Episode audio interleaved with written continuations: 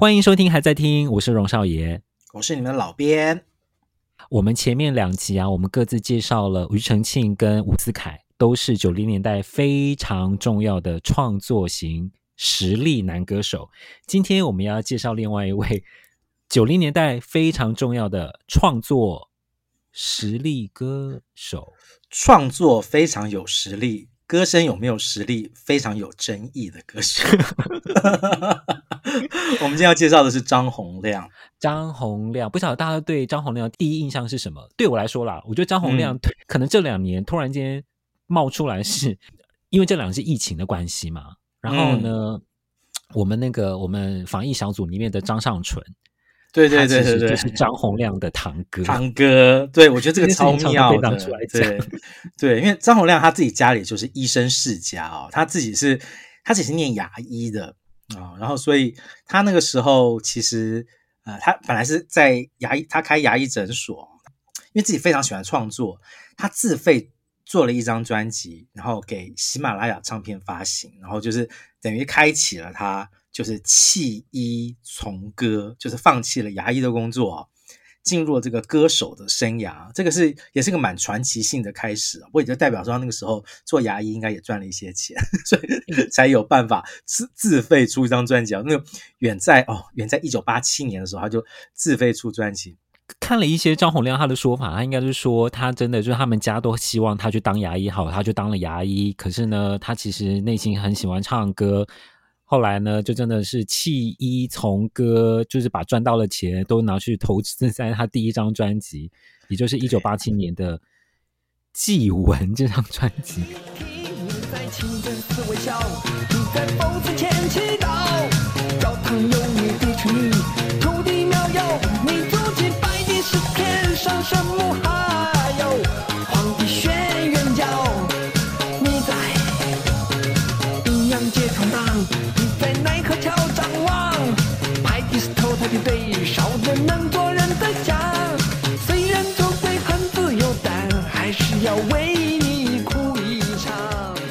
老编，这张专辑现在已经变成是一张梦幻的专辑，因为据说这张专辑当时仅只卖了一千张，所以现在呢，在 不管是在拍卖啊，这是真是奇货可居，变成是一张梦幻的专辑。你对于当时他是出这张专辑的时候，你真的有任何印象吗？我印象非常非常的深刻，真的假的？我跟你讲，我不知道那个时候宣传费是谁出的，但是那个时候每一家唱片行，那种唱片行没那么多。每一家唱片行都会看到大大的张洪量的祭文的海报啊，嗯，当然第一点就是一张专辑叫做祭文本身就已经非常的耸动了哈。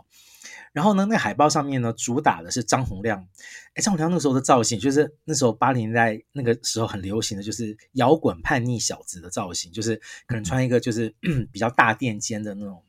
摇滚外套啊，皮外套啊，然后头发梳的有点像刺刺刺刺的，然后甚至好像还有点化一点妆，像视觉系艺人这样子。对对对对，然后印象非常深刻。然后当然你那时候还没听，一开始没听到这首歌，只觉得说，哎，这个歌手长得还蛮帅的，嗯，是一个蛮帅的人。但是，哎，唱祭文，后来真的在广播电台上听到这首歌的时候，有点有点被吓到了，因为那时候、嗯、其实这首歌，嗯、呃。那个电台 DJ 放的非常非常的少哈，不知道是因为后来有点被那个有关单位给关切还是怎样。我听到那首歌的时候，觉得吃惊的原因是这首歌是祭文，它里面讲的是大量的，就 讲一个人走了哈，他用用用，就是我要用什么方式来来这个方什么方式来送你一程这样子。他那个编曲我记得很深刻，是好像有人在敲木鱼的声音，他那个节奏是哒哒哒哒，好像在敲木鱼的声音哦。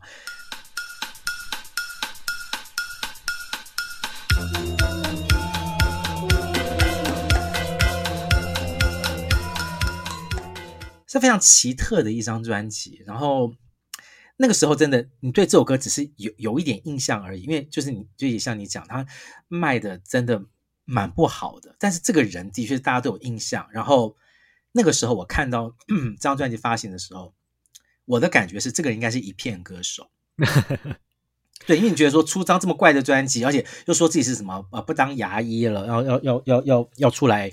这个当歌手，你就觉得说可能只是玩票性质吧？对，像他的歌这么的奇怪，你就觉得说，这真是奇怪的歌。现在这首歌，你唯一能够找到的方法，真的只有在 YouTube 上面呢，有人真的很好心的放了这首歌，然后你去看他的歌词，里面用了很多的不同的宗教，然后对对对，我我觉得下面有人有一个 comment，我觉得 comment 的非常好，很多人很多人说听了这首歌晚上会做噩梦，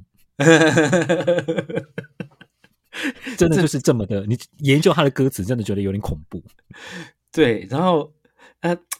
有时在想说，这个张洪量的创作哦，真的是，我觉得他的创作真的可以用千奇百怪来形容。可是千奇百怪不是一种，不是说他的东西不好听哦，是说他脑袋里面有好多各式各样的，对对，说黑色的想法也好，或者粉红泡泡的想法也好。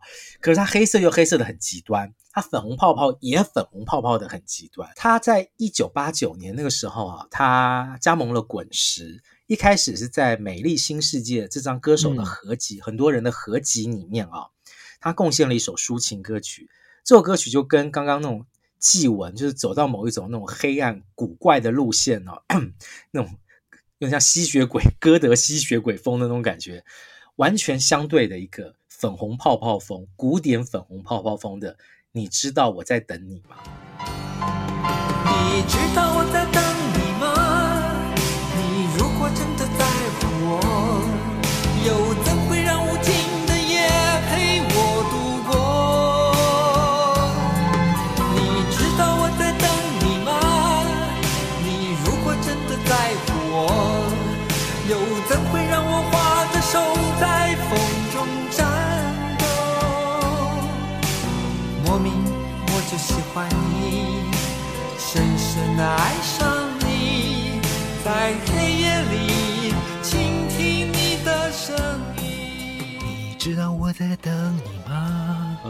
哦，是是是，你你这首歌模仿的很好，我宛如听到流行四十五转。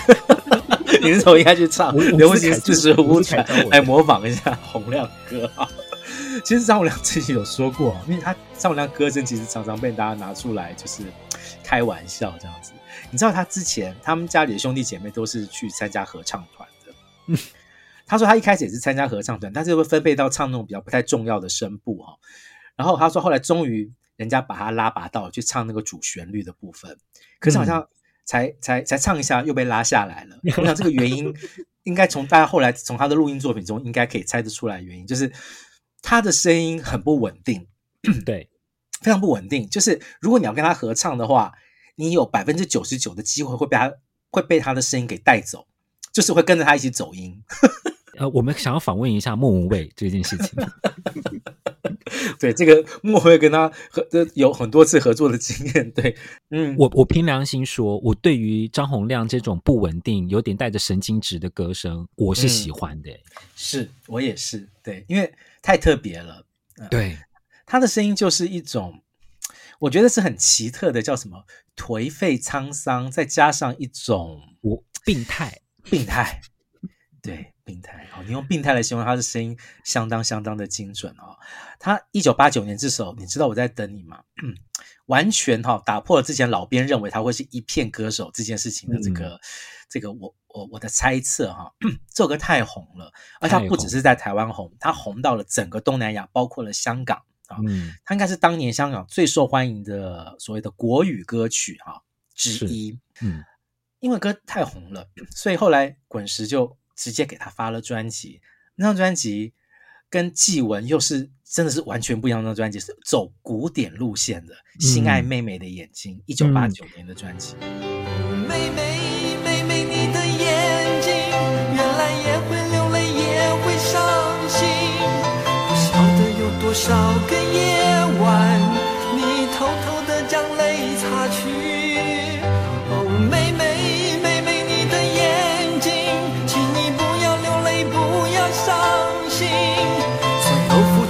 情的痛苦，将会被成长的心。那这个歌词就是粉红泡泡，就刚刚老编讲的嘛，它粉红泡泡可以粉红泡泡到极点的。后面还有很多歌都是这样子类型的。对，它里面还有什么？呃，我爱你，然后就直接很明白，这首歌叫《我爱你》，也是极度粉红泡泡的古典曲式的歌哈。然后它里面还有一些就是突然化身成哲学家哈，又又回到了有点像在祭文时期有点哲学家的风格，唱什么爱与生的苦恼哈，但也是非常古典的歌啊，我就觉得这张专辑整个就呈现一个，呃，一方面是个很痴情男人，一方面又是一个有点病态的声音，啊，加上有点哲学家的气质啊，但是无论如何，在那个时候听起来都太特别了，太特别了，这呃。这张专辑也卖得很好啊，然后我想特别提醒，你知道这张专辑里面它还有放一首纯音乐的演奏作品，嗯，叫做《情人冈七十二烈士》，嗯嗯嗯嗯嗯嗯，这是首交响乐耶，嗯，是有点像是《梁祝》那种交响曲那种交响乐，我真的觉得很不可思议，就是你你以为张洪量是摇滚歌手，因为祭文你就觉得他就是个摇滚歌手这样，你没有想到后来唱你知道我在等你吗？然后变成了那种唱 很拔辣的情歌的人。然后他又做出了一首交响乐，放到这张专辑的最后，嗯、我觉得太特别，真的就是只能用才华洋溢来形容，就是那时候对于张洪量这个人的感受哈。没错，嗯，然后真的能够让他让让大家能够完全感受到他才华洋溢那种光芒四射的才艺，嗯、就是他的下一张蜕变专辑。在天上飞，飞来飞去飞不到我身边，我只能远远痴痴望着你，盼能忘了你能歇一歇。你像只蝴蝶在天上飞，飞来飞去飞不到我身边，我只能日日夜夜等着你。想啊念啊，你能听。九九零年的蜕变专辑是老编选的张洪量最棒的一张专辑，甚至哈，我曾经想过，如果在我这个很爱的这个滚石阵营这么几十年来出的专辑里面，要选十张专辑的话，我一定会有蜕变这张专辑。这张专辑真的超强，因为呃，大家不要想，就是二二三十年前嘛，三十年前的专辑，三十多年了，你再回来听这张专辑，你一。定会被他惊喜到，因为无论是词曲，呃，我不能讲演唱，还是好词曲编曲，真的都是一等一的优。嗯，演唱还是维持一定的水准，就是属于洪亮哥的水准啊，就是嗯，病态式的固定的不稳定。你像只蝴蝶在天上飞啊！欢迎大家收听《流行四十五转》，真的就是这样的唱法啊，然后。啊，这张专辑的 hit 很多哟，除了刚刚你讲的《美丽的花蝴蝶》主打歌，很好听，很好听，也是首古典情歌哈。然后里面还用了一些这个传统乐器哈，东方的传统乐器，还有一首《醉人》啊，前面是用清唱的方式开场的《醉人》。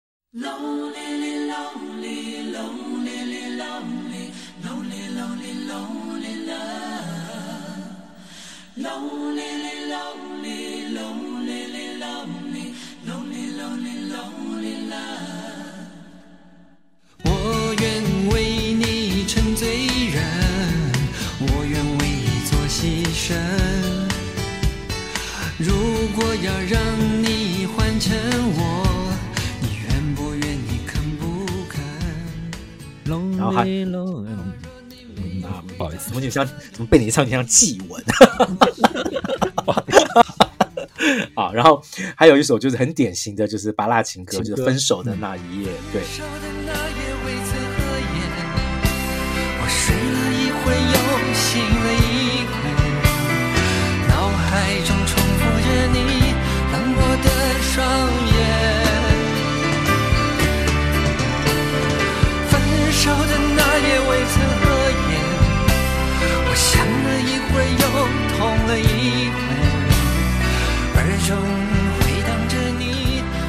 我个人这张专辑最喜欢的歌是《英国友人的故事》。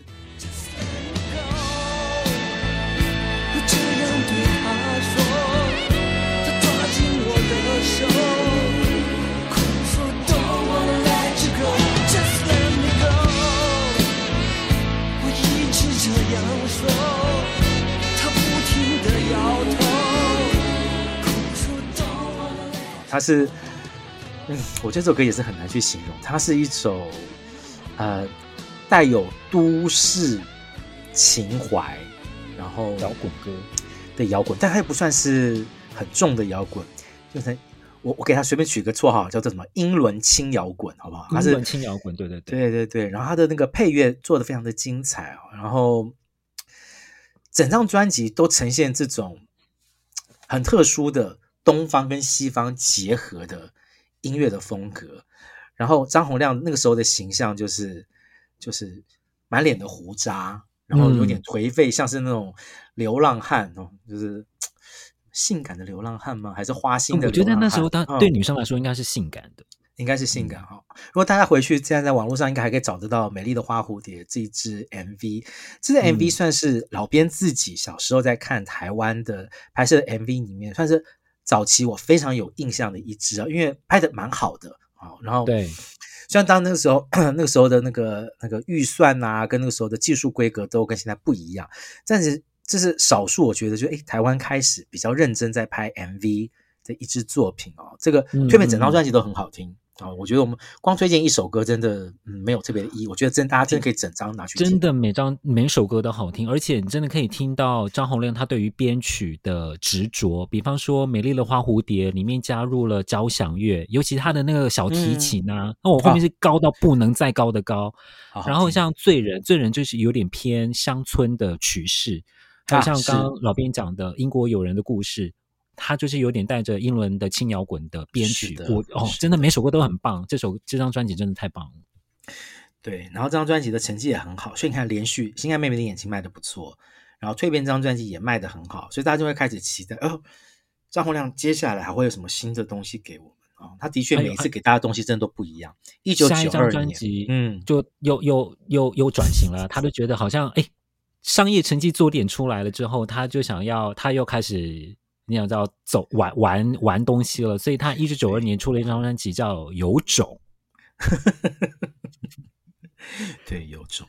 但是李宗盛曾经说过一句话，他说张洪量最有种的一张专辑是《祭文》，是《祭文》。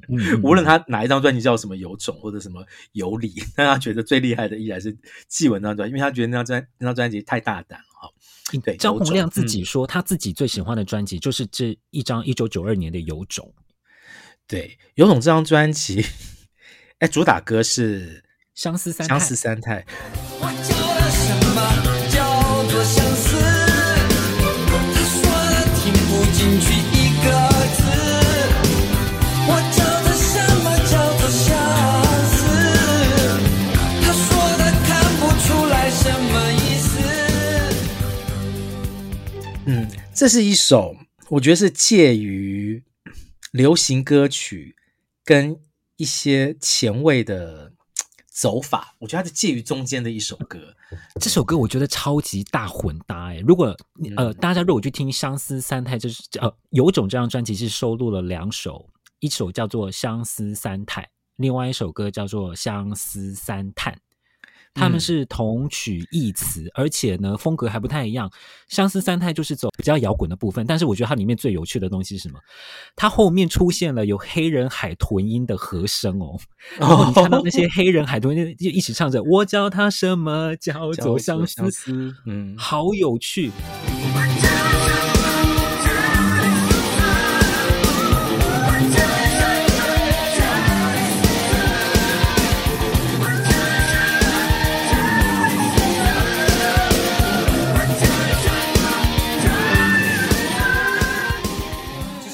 相思三叹，另外一首同曲异词，它就是比较走民谣风，但是呢，嗯、哼刚刚那些黑人海豚音的和声继续保留。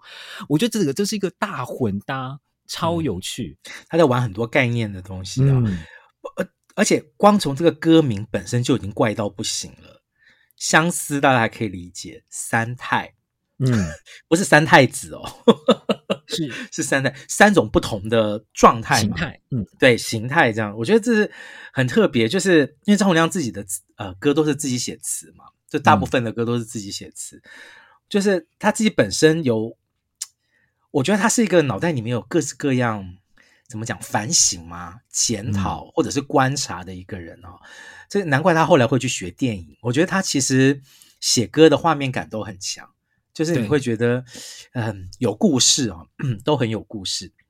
一九九三年啊，他继续他的这种，这个他的这个千奇百怪的音乐之路哈。啊啊！但这一次这首歌算是又又又有一点回到了主流商业的，好像有点正常一点。这首歌呢，就是一九九三年他出了一张号称叫做新歌加精选啊。嗯、哦，这首这张专辑叫做《整个给你》。这个给你，我那个给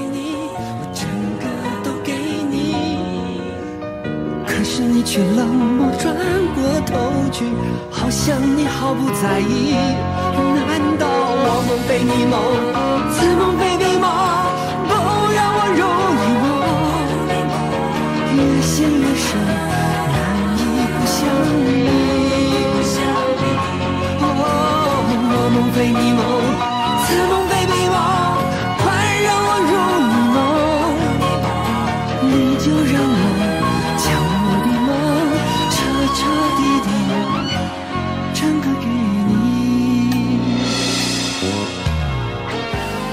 歌，老实说，我非常喜欢，就是我整个给你这首歌。我，我这个给你，我那个给你，我整个都给你。我我我跟你讲，这首歌我为什么很喜欢？因为我觉得这首歌有一些很很诡异。很有趣的点，第一点哦，这首歌一下歌的那个、那个、那个是我们叫 A 调主歌的部分，嗯、我完全不觉得这应该当 A 段歌，就是对对对对对对对对对对对，就觉得哎，怎么会一下歌是这样子的旋律？我就觉得很怪，嗯，然后呢，然后到了副歌就变得我这个给你，我那个就变得很温柔，但是你以为这是副歌了吗？没有，嗯、没有，它后面才是这个副歌，就是我梦非你梦那边。就突然间又好像有点生气了起来，所以这首歌好像貌似是一首抒情歌，但是里面有非常多我觉得让我很惊喜的部分。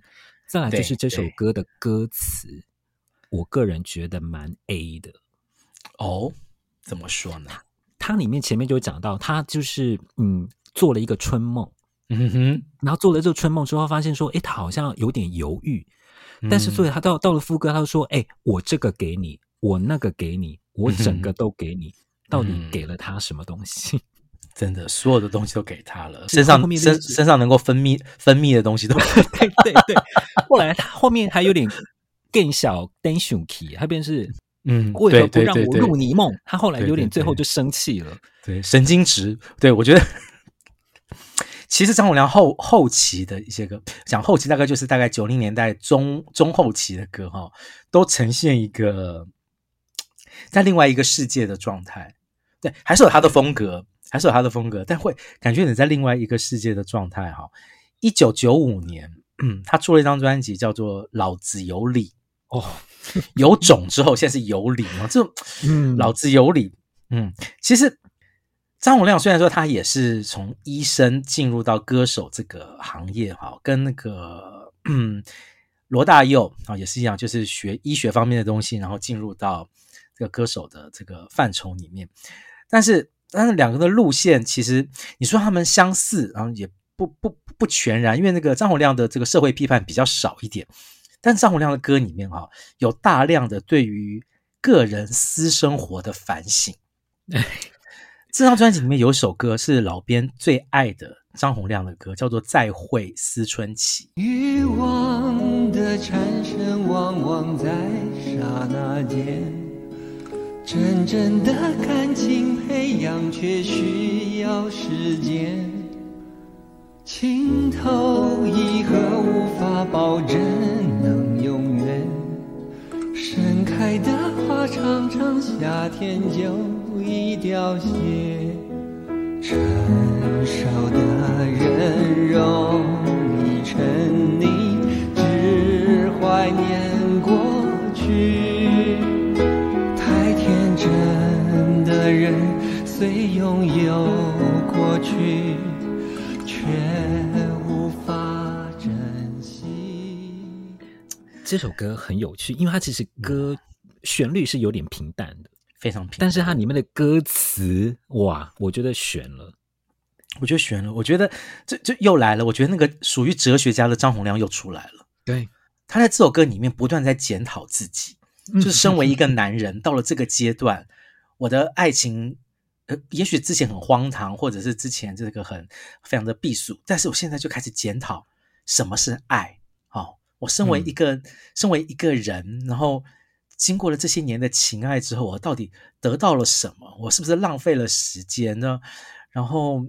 这歌的编曲又非常的简单，我记得是只有吉他跟钢琴，嗯嗯嗯，在这么简单的歌曲中，对对对，这么平淡的唱法中，用一种接近他每一句歌词，其实写的就是都还蛮蛮有哲理的哈，不断在检讨自己哈，嗯，检讨情爱这件事情，但同时也在检讨，就是跟他谈过恋爱的人啊，就是说。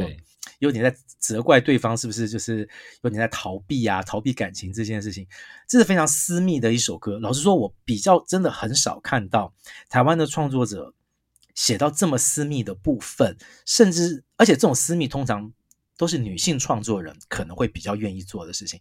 男性创作人通常到某个阶段之后，他就不会再往下挖了。我觉得张洪亮在字典上面真的是整个都给大家哦，对，整个都给大家。对，整个大家都都都都都开放出去了。我觉得他真的有时候会写歌词。我觉得，我觉得张，我确定张洪亮是一个非常非常自恋的人，因为呢，他 他不断的在他歌词里面，其实写讲到一些关于感情里面非常非常直白他的感受。他就会说，我在，比方说，我们之前介绍过九四年一首，嗯，难以抗拒你的心，是吗？嗯难以抗拒你的心，我差点讲成难以抗拒你容颜，那个是张信哲的歌。对，它里面就有讲什么翻云翻云覆雨之后，为什么你就不理我？我觉得他对于这种情爱的部分写的非常非常直白。呃，那段叫做随欲，对，随随就是随随着随着欲望，随着欲念走，这样子也是一样。我觉得也是，就是感感觉起来，洪亮哥在那段时间对于男欢女爱的事情受到了很大的挫折哦，真的 有很多。在情场上，或者是在各各个这个感情的场合中，觉得他有一个很很很深的挫折感，然后很努力的在检讨自己，然后对想要去了解到底什么是爱，哈，这个人的关系到底该是往哪方面走？可是又感觉他在写的时候其实是没有答案的，比较像是一种在那个暧昧的那个灰色状态中在摸索的感觉，所以他也的确，所以那段时间的整个他的作品中就呈现了一种。比他之前更不稳定的感觉，好，一种除了歌声不稳定之外，我觉得他的思绪就是起起伏。我觉得他就是一个思想家，想太多，然后就是因为很难去抓到他的一个中心思想。我觉得这也是他作品有趣的地方。没错，没错，就是他后来，但是怪的好有特色哦。没错，没错，没错。我觉得如果要用一个字形容张洪量，一定是怪啦。对，应该不是病吧？嗯、应该是应该是怪，用病来形容在骂人啊，所以应该是怪。对对对，应该是怪，应该是怪。所以后来的确，后来他就暂停了他的这个歌手生涯，他去学电影了。在他去纽约学电影的这段期间，哈、嗯，那个时候滚石在做一个从香港来的女歌手，要把她包装出她第一张的国语全新的专辑。那个时候专辑里面啊，缺了一首他们认为就是很重要的，他们觉得应该来一首。重要的情歌这样子啊，所以那个时候呢，这个女歌手哈，根据张洪量的说法，是跑去了纽约找他，跟他长谈，嗯、跟他邀歌。于是张洪量给了莫文蔚这位女歌手一首歌，叫做《广岛之恋》。不够时间好好来爱早该停止风流的游戏。愿被你抛弃就算了解而分离，不愿爱的没有答案结局。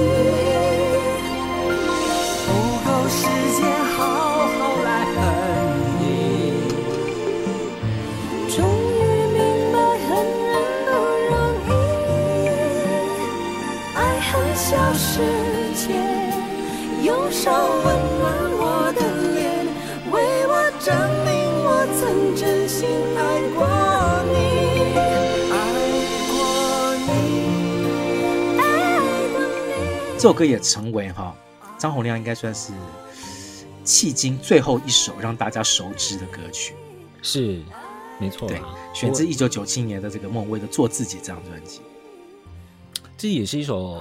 呃，现在来看就是一首经典的男女对唱，不论是整个曲式这么的澎湃，嗯、然后呃歌声的契合，嗯，对，然后你可以感觉出来，那个洪亮哥那个时候真的对电影很着迷啊，因为连这首歌都取了一个这个电影的名称，一部老老电影叫《广岛之恋》的名称这样子。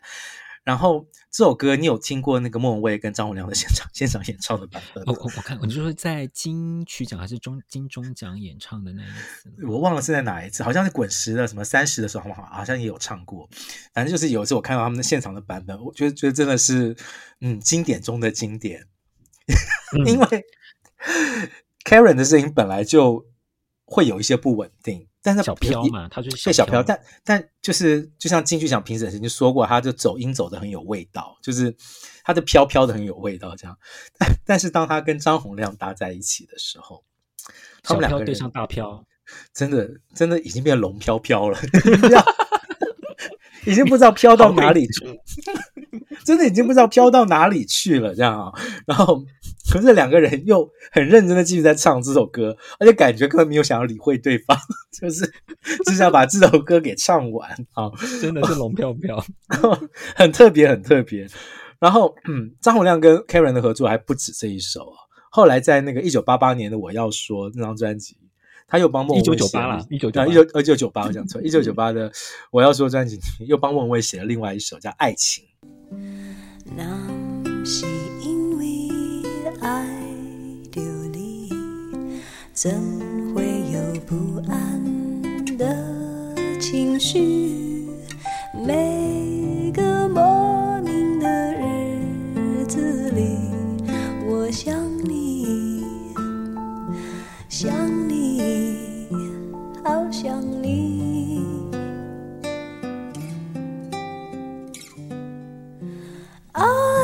是折磨人的东西。却又舍不得这样放弃，不停揣测你的心里，可有我姓名？哦，爱情就是一开始就是用台语，那是因为爱丢你。你是因为为了模仿孟威，所以特别声音。我觉得我我我觉得我必须要再再三跟大家说，其实我本人唱我我真的在 KTV 唱歌比我在节目上唱的好很多。对，其实稳很多。那我觉得你是为了向莫文蔚跟张洪亮致敬。对对对，小飘小飘。对，然后这首歌也是他们呃又一次合作啊，就是大家应该还有很有印象的作品嘛，就是国台语交杂的一首歌。嗯，对啊，这次、嗯、这次就没有合唱了，就是莫文蔚自己唱。张洪量帮很多歌手都写过歌啊，你知道他曾经哈、啊、有传过他跟李明一谈过恋爱吗？哎，真的假的？有人传过这件事情。然后呢，我记得那个 Amy 姐哈，李明一曾经在节目上讲过这件事情。知道 Amy 姐讲话就是很直，也不太给人家面子。他、嗯、就说：“他说我哪有跟他交往啊？”就是说，大大概说两个人只有暧昧这样子，但是后来艾米艾米姐补了一句话，我就觉得嗯，这句话又另有玄机。她说他身上都是毛诶、欸、我才不要跟他交往。那我就想，我就想说，嗯、你你是看过你才知道、啊。对，我想说，洪亮哥的确是就是感觉是是这个毛毛发很旺盛啊，但是全身都是毛这件事情，嗯，这好像一般一般关系中的人好像不会看到这样啊，不重要。我讲到李明一的原因，是因为，哎，张洪量曾经帮李明一写过一首歌，哈，一九九零年的《我不是对你演戏》。我不是对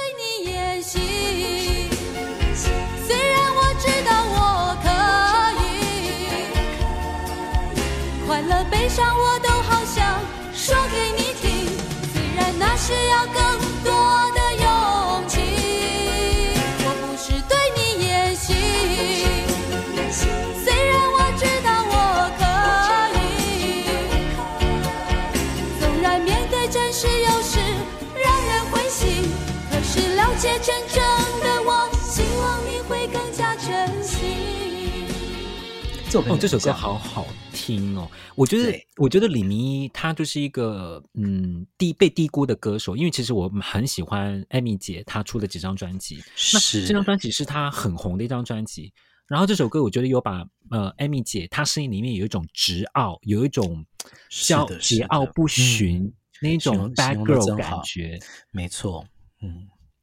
而且，因为这首歌其实是带了一点节奏的，然后是因为李明一那个时候已经拿了金钟奖的那个影后嘛，哈，然后所以根据这样的形象写了一首叫做《我不是对你演戏》，就是哎我虽然很会演技很好，但是在感情中我对你是真心的哈，嗯、我不是在你面前表演出的那个样子，这样，这是量身定做的非常好的一首歌。然后我觉得啊，我我完全赞成你讲的，我觉得李明一是一个有点被低估的歌手。他其实很会唱歌，而且他唱歌的好不在于说他高音可以多高，低音可以多低，而是他把歌曲的情境都掌握的很好。无论是有一点怪的歌，还是像这个，我不是对你演戏哦，就是走比较主流的情歌这样子。张洪量很会写情歌，然后他帮别人写的情歌哈，红的太多了哈。刚刚我们讲的《广岛之恋》啊，爱情啊，有一首歌哈，那个时候其实张洪量已经在滚石阵营了。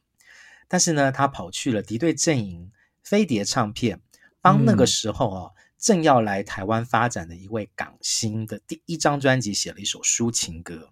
郭富城，呃，据说啦，那时候郭富城呢，嗯、他来台湾发展的时候，张洪量说，呃，他那时候只会两首国语歌，对 对，一首呢就 一首就是你知道我在等你吗？是，所以他就很希望张张洪亮能够帮他写歌，所以张洪亮真的帮他的第一张专辑，我也觉得好神奇。我明明是敌对阵营，怎么可以帮 飞碟的歌手写歌啊？嘿，写了一首好好听的抒情歌，难道你到现在还不知道？难道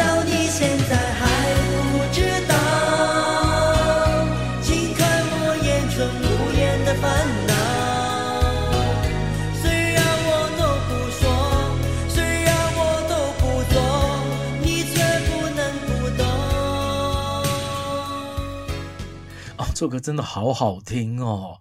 就郭富城 第一张专辑的好歌怎么那么多啊？真的救命啊！对啊，就明明明就你看那时候飞碟蛮用心在做郭富城这个歌手，就是就是完全把他当成是台湾歌手在做啊，嗯、给了他很多很很棒的好歌，无论是翻译歌曲还是原创的歌曲。这首抒情歌曲算是这个郭富城第一次被大家认知到，就是他能够唱抒情歌，好好听，很重要的一首歌。后来到了，哎，也不过就是隔一年。同样是飞碟阵营的一个男孩团体，叫做红孩儿，大家还记得吗？嗯，红孩儿，红孩儿的主音歌手是张克凡嘛？对，张克凡那个时候自己在那个专辑《初恋》哦，就是红孩儿的专辑《初恋》里面又翻唱了，才隔了一年就翻唱了这首。难道你现在还不知道？难道你现在还不知道？请看我眼中无言的烦恼，虽然我都不说。虽然我都不做，你却不能不懂。难道你现在还不知道？请看我脸上无奈的苦笑。虽然我都不说，虽然我都不做，你却不能不懂。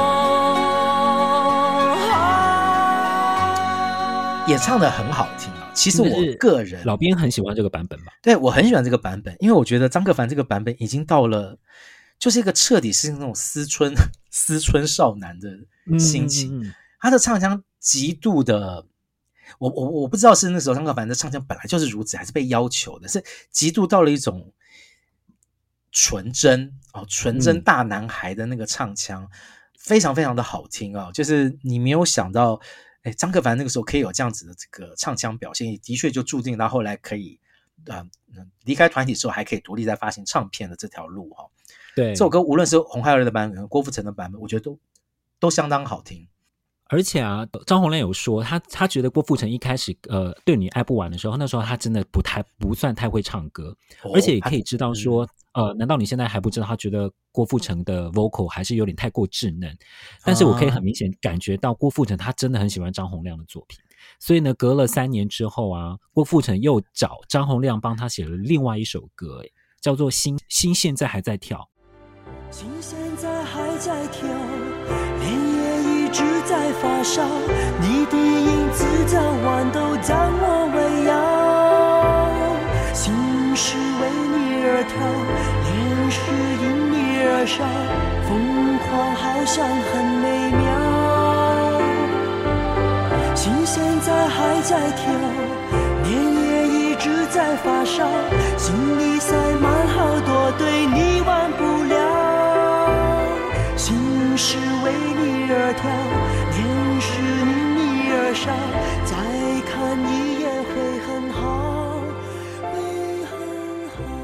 不晓得老啊，记得记得记得记得，收录在《梦难留》专辑里面，而且这首歌好像就是很多程程迷非常喜欢的一首抒情歌。对对对，呃，前几年郭富城的演唱会。然后有一个 fans favorite 单元，就是他唱了几首他最喜欢的抒情歌，嗯、就包括了这一首《心现在还在跳》哦。那这个时候郭富城的 vocal 已经进步很多了。对，好像张洪亮曾经当面跟郭富城讲过，就是他对于郭富城后来可以办演唱会这么稳定的表演作品，嗯、甚至在演技上这些进步，就是张洪亮觉得非常的刮目相看，因为他说、嗯、郭富城是他见过真正。用功进步最大的一个艺人，对，在歌艺上不断的去精进，对，可能，嗯，可能就是洪亮哥自己，我觉得他也蛮敢去批评别。人的歌艺的，所以我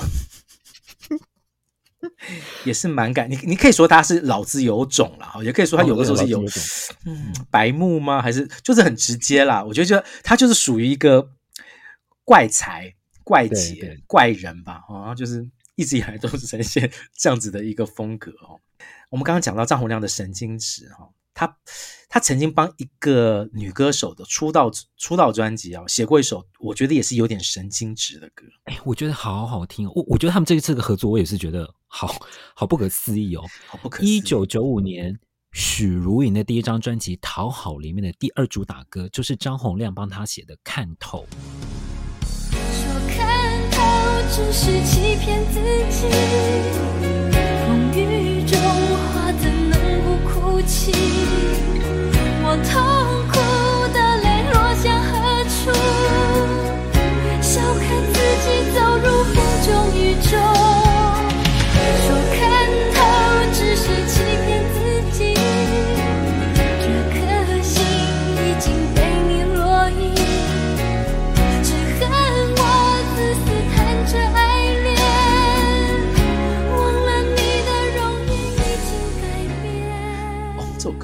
好听了吧好好听哦！对啊，我觉得这首歌当然就是现在大家记得许茹芸，应该都是后来的那个《如果云知道》啊，泪海以后，泪海啊，对对对，那那个时候的歌。但是我觉得看透这首歌，真的大家应该很久没听了，或者是真的没听过，去听听看。我觉得这首歌太好听了。对，那个时候许茹芸的唱腔还没有那么的轻柔，嗯，带了一种带了一点戏剧性。然后加上张洪量的歌本来就有一种那个你知道就是神经质的东西在里面，两个人的搭配很好哎，极佳极佳的一首。而且许茹芸的第一首主打就是翻唱 Tori Amos 的，是是是，讨好嘛。我觉得第二主打选这首看透，他们中间有一种种还是有一种关联性，就是把当时想要衬托出许茹芸那种有点怪怪、有点诡异的那种意识形态的感觉，在这一首歌还是听得到。而且我觉得许茹芸当时第一张专辑里面的 vocal 真的非常非常好听，跟后面比较飘、比较不不飘、比较比较气音比较重，感觉 完全不一样。绝对不可以在张洪量的面前说自己飘，因为没有人比得过他的龙飘飘。那那个洪亮哥在九零年代哈，除了自己创作、写给别人创作之外，他还发掘了两位女歌手。好，后来这两位都有不同的发展，但那时候都是以歌手身份出道。一个人是，大家还记得吴佩慈吗？对，哎，等一下，第二个人你该不会说的是某一位影后吧？是，就是他。那个可以讲吗？那个不能讲吗？有点想可以讲吗？可以讲吧？对啊，我们又没有要放歌。第二位是 林嘉欣，对。他们这个当然后来我们都知道，说这个林嘉欣跟那个洪亮哥那个时候就是闹得不太愉快啦，对，嗯、合约纠纷呐、啊，甚至说还有些八卦在，感情纠纷，嗯，对对对，那个传出了这些事情。好，那我们就是林嘉欣就像轻轻带过，大家还记得吴佩慈哈？吴佩慈那个时候，你还记得吴佩慈唱过一首歌叫做《Candy Man》？我知道，还有呃。对还有翻唱日本歌《闪着泪光》。对对对对对对对对对对，没错没错。我就觉得是 Candy Man，Candy Man，对对对，就很特别。就想说，嗯，洪亮哥走的路线真的都跟人家不一样哦。他发掘出来的新人也是走很特别的美少女路线的新人。你本来以为他会可能会发掘一些什么什么创作才女啦，或者是 什么什么创作才子啊？没有没有没有没有，他他就是在某一方面可能又又又又走到那个粉红色的那一块去了。在这个九零年代，他除了帮许茹芸写歌，哦，郭富城写歌。一九九九年啊，他帮这位歌手写了一首非常好听的，也是带了一点古典风格的抒情歌曲。他帮江美琪写了《我多么羡慕你》。我多么羡慕你，总可以转身飞，远远地，我的爱是你。沉重行李绊住你追寻梦的决心，我多么想念你。当时间都失去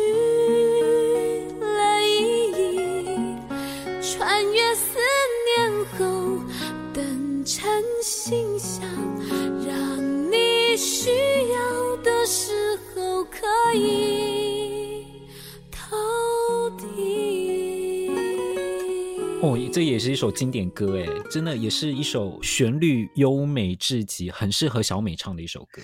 哎，我现在想起来，还有谁可以在九零年代写这种古典情歌写的比张洪量更好吗？你真的没有，而且你，我觉得古典像我们我们前面几集介绍的伍思凯，我觉得伍思凯要唱呃写这种带着古典风味，好像也没有这样子的作品。对，嗯。然后更不要讲哈林，哈林就是整个就是非常的洋派，要走现代感，或者顶多是像那个美国七六七零年代的那个经典音乐致敬啊，好像没有这种很特别的这种流行古典的写法。嗯、真的，他应该有特别为了《人间四月天》，所以有为了这个戏剧，所以写出这样子的歌嘛，对不对？对，而且因为小美大家都知道她很会唱，但是她就是一直没有唱出真的非常好。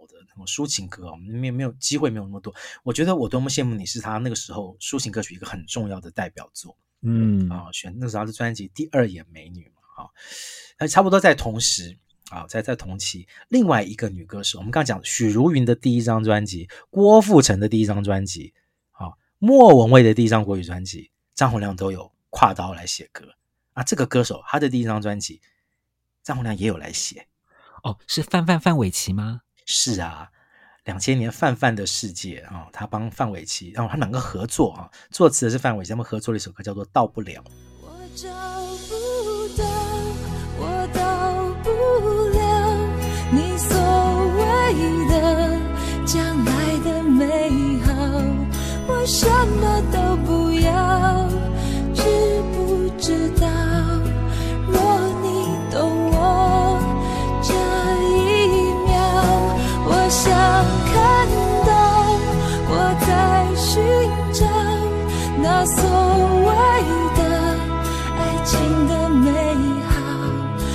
紧紧的依靠，紧紧守牢，不敢漏掉一丝一毫，愿你看到。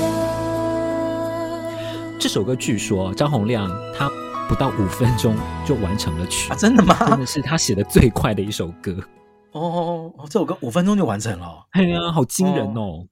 哦，真的，所以所以五五分钟就赚到了不少的版税，这样。对对对对对对，嗯、好吧，这是一首才子的权利。嗯，我觉得范范在第一张专辑，他的唱腔跟他的稳定度就已经很好了，很成熟了。对对对，对，就已经很成熟了。哇、嗯，我们这样一路介绍下来，张洪量写了这么多给别人这么好听的歌，然后他自己那么多很古典的作品，那他很厉害呢。